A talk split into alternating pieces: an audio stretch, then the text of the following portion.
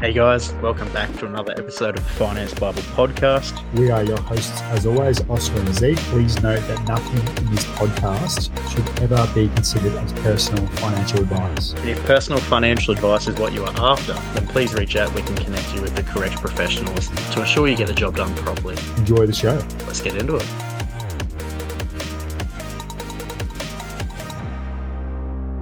Today, we thought we'd just talk about tips on getting a home loan. Oscar, do you want to jump straight in with the first point? Very, very good uh, topic. This one we are doing it off a post that we put on our Asset Road Instagram on the 25th of May. If anyone does want to join in, but the first point is, and extremely vital, is working on your credit score. Because when it comes to you know getting getting money or being lended money, the bank's not going to give you any any dosh if you're proven to not be able to pay back or miss repayments for your uh, you know, car loans, phone bills, all different types of bills.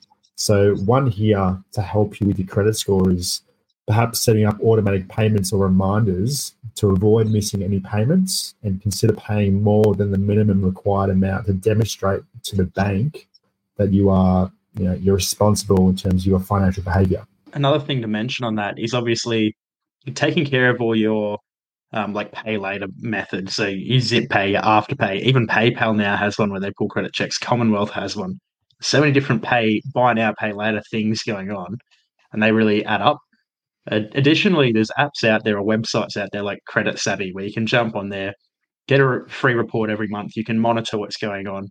But the this is kind of going to lead into another point that we're going to bring up, which is visiting a mortgage broker.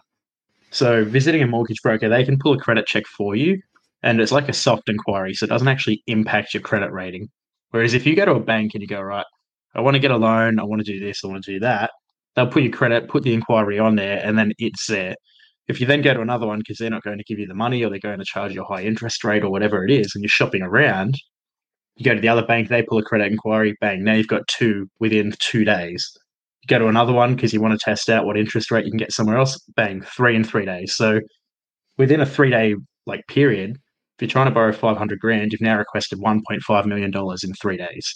So, yeah, so don't, don't, go on for the sake of things trying to make inquiries to suss out the best deal uh, because it does affect your credit score. And that kind of comes back to credit cards as well. Uh, credit cards are a big factor in this, especially in the younger, let's say, 18 to 30 year old age group because you realize you're eligible for a credit card and you might like all the points that comes with the sign on bonus. And then all of a sudden you're, you're 5K in debt, you've got no savings to pay it back and you're paying the interest. And if you miss your repayments, obviously that's going to impact your credit score as well.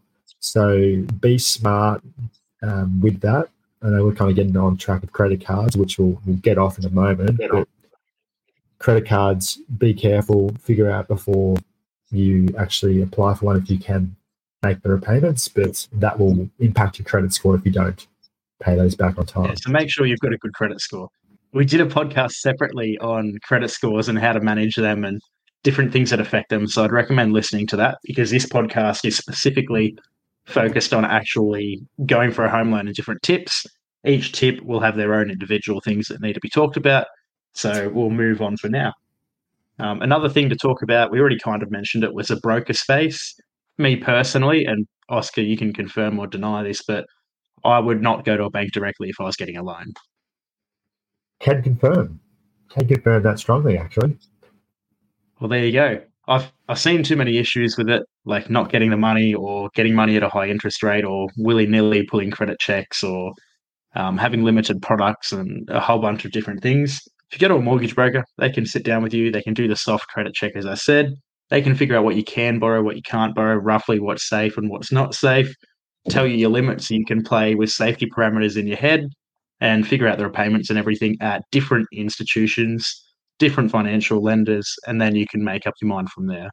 I think the best thing about a mortgage broker is, let's say you go to a direct bank for a loan. Let's let's just say Westpac, for example. This is we, have, we haven't experienced Westpac. This is just purely an example. Uh, they will only offer you what Westpac's best product is at the time. So you know, it might be a relatively high interest rate compared to other competitors. But if you go to a mortgage broker, they will compare around 40 different lenders, for example. You got your Westpac, CBA, might Liberty, uh, Mortgage Market, all these different lenders, and filter through and figure out who is the cheapest, who offers the best rate, um, who constructs the loan the best way possible, and literally process of elimination and give you the best broker. And they will w- walk you through and actually show you the comparisons between the others. There's no bias because all brokers work in your best interest. There's no um, banks don't do any different commissions for etc.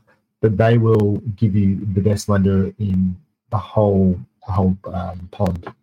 Yeah, they're legally obliged to act in your best interest. They have to give you a, a written reason of why they're recommending that specific uh, lender and what the benefits are, the risk reward, and compare them to other lenders, as we just said. Moving on to the next point, Don, throw one out there.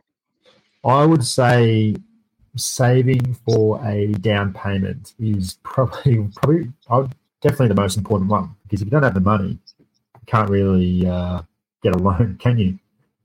That's valid.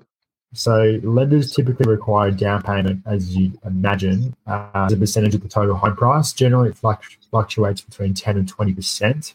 Um, some are different depending on the lender, but let's say, in my mind, I would want to save at least 10 percent of the purchase price before I'd actually legitimately think about getting a loan. Yeah, you do need to save up money I mean, if you've already got a property and there's a bunch of different things going on, you've got equity, you're at a certain LVR, like loan to value ratio, and all these different things, you can you can kind of do it differently. Or if you're a first home buyer and you're putting down five percent and you've got that whole entitlement going on, then it can vary. But very basically, if you're going for a loan, you've got ten percent of the deposit. What you've also got to then take into account is you've got fees. You're going to have LMI at a ten percent, which is lender's mortgage insurance, basically an insurance um, you can Google it. We've done an episode on that. Hey, don't need to um, Google it. It's on the uh, Asset Road Instagram page. There oh, there you go. What is LMI? Um, we'll actually drop the link for that specific post. Make it easy. And then you've also got to take into consideration like stamp duty. For example, that that can come in at like 15 grand, 20 grand, 30 grand. So if you're saving up for a property and you've got a 10% deposit, that could very quickly turn into 5% or 4% due to stamp duty depending on the actual price of the property, obviously. And, um, and that leads back to having a professional team in your corner. Because if you went and did this yourself and you had no experience of what stamp duty is or the other you know, the costs associated with purchasing property, you might be in for a rude shock. So if you have a professional who can at least let you know uh, this is the rough expenses which will come through, this is how much you'll need in terms of cash, it will put you in a lot better place yeah, a good conveyancer or a good solicitor can also help with that and help with the calculations behind it all. But your broker should do it, and or the bank if you're going bank direct. Again, it's my advice. This isn't financial advice. I would say the next point for me, and I think in today's market, this is probably more important than ever. Uh, getting pre-approved for a loan. In the current market, if you don't have a pre-approval, it's very difficult for you to actually get a sales contract on a property because a lot of people have pre approvals. As an agent, if you're selling a property, you've got someone with a pre approval, you have someone without one. I'm pretty sure you know which one they're going to pick, regardless of the offer, because they want the stability, they want less work, they want to get the job done. So if you get a pre approval, firstly, you know exactly what you can do. You're pre approved, you're ready to go. It makes it quicker for you, quicker for the seller. Everyone's happy. Common sense, get a pre approval. Yeah, and in terms of pre approval, it doesn't mean uh, that you, you're fully locked in before you want to be. It just literally shows, all right, well, if I did go for a loan, I can service this amount. Um, so I can actually service it, which is great. And like you said, there's a, in terms of there's three buyers, the one with the pre-approval, it demonstrates to the seller that you are an actual serious buyer. So they're, you know, they're not going to take the other two. They're going to take your offer because you're ready to go, which is a, a big no-brainer. And uh, brokers as well don't charge for this. So if you were scared in the past of getting a pre-approval because you don't want to spend money on a mortgage broker, they don't charge anything for it. So it's it's perfectly fine to do. And it's probably a, a really vital step. I will say most mortgage brokers won't charge. I've come across a few cowboys so in my time put a little fee on there. Now, next um, step, let's say you've you've got the deposit, you've got everything sorted, you've got the professional team in your corner, you've got the pre-approval, you know they've accepted your offer on the house, and then it's time working with your mortgage broker to get all your documents in place to actually get the loan moving and get it sorted. So we're talking pay slips, um, you know, relevant IDs. If you've got um, other loans statements, if you've got a home at the moment, get your home loan statements. It's a, there's a variety of different documents as your mortgage broker would tell you, but that works you get the whole the whole uh, game underway.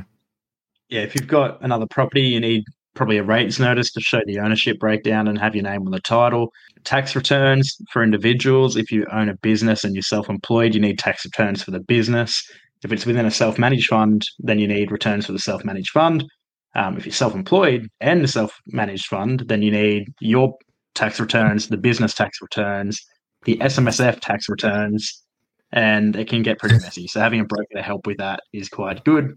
And you need an accountant clearly because that's a lot of work. Yeah, the, the quicker you get your documents together and making sure you've got all of that ready, it just makes the whole process a lot easier. If you don't have any of that, I've worked with clients that it literally took about four months for them to get even half the documents together. So yeah, get all of that together, and then when you're actually ready to move on a property, you can get it quicker, which also comes back to getting a pre-approval. If you've got all your docs, you get a pre-approval, you're ready to go. I love it, love it. And going back to the uh, you know, purchasing a house with savings, if you have a home at the moment and there's a fair bit of equity in the home, and you don't have too much of savings, you can utilize the equity in that home for a down payment on another property. So if you're wanting to invest in property, um, and you'd have some equity in your home, good news is you can. Another point to mention this isn't included in the actual post, but fixed versus variable. You've got to figure out once you've done all the other things, are you going to take a fixed loan or a variable loan? Again, your broker should help with this. Um, if you're going bank direct, then you're going bank direct. But with a fixed versus variable, you've got to figure out what suits your financial situation better.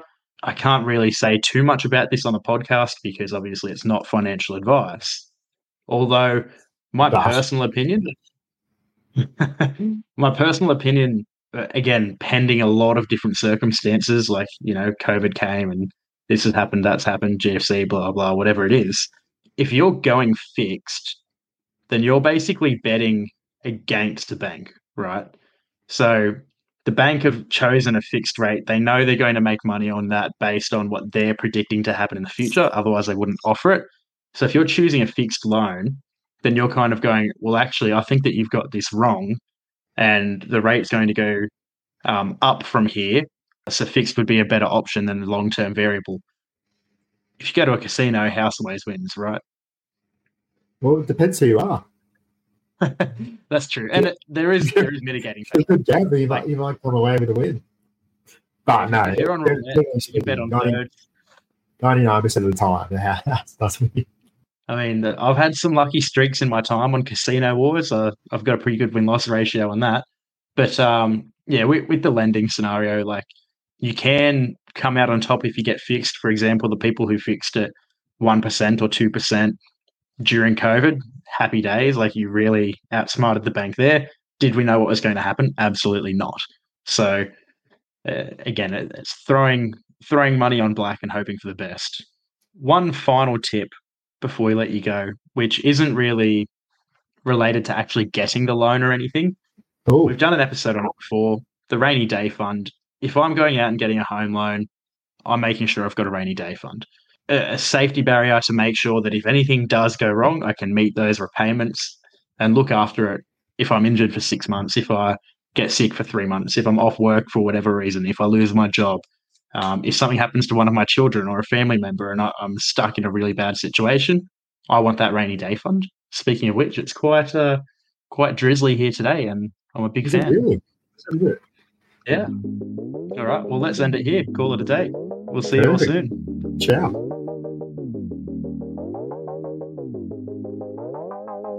Guys, as always, if you've liked the podcast, please give us a review, jump on that five star wagon, share it around with your mates, and just give it the big odd tick.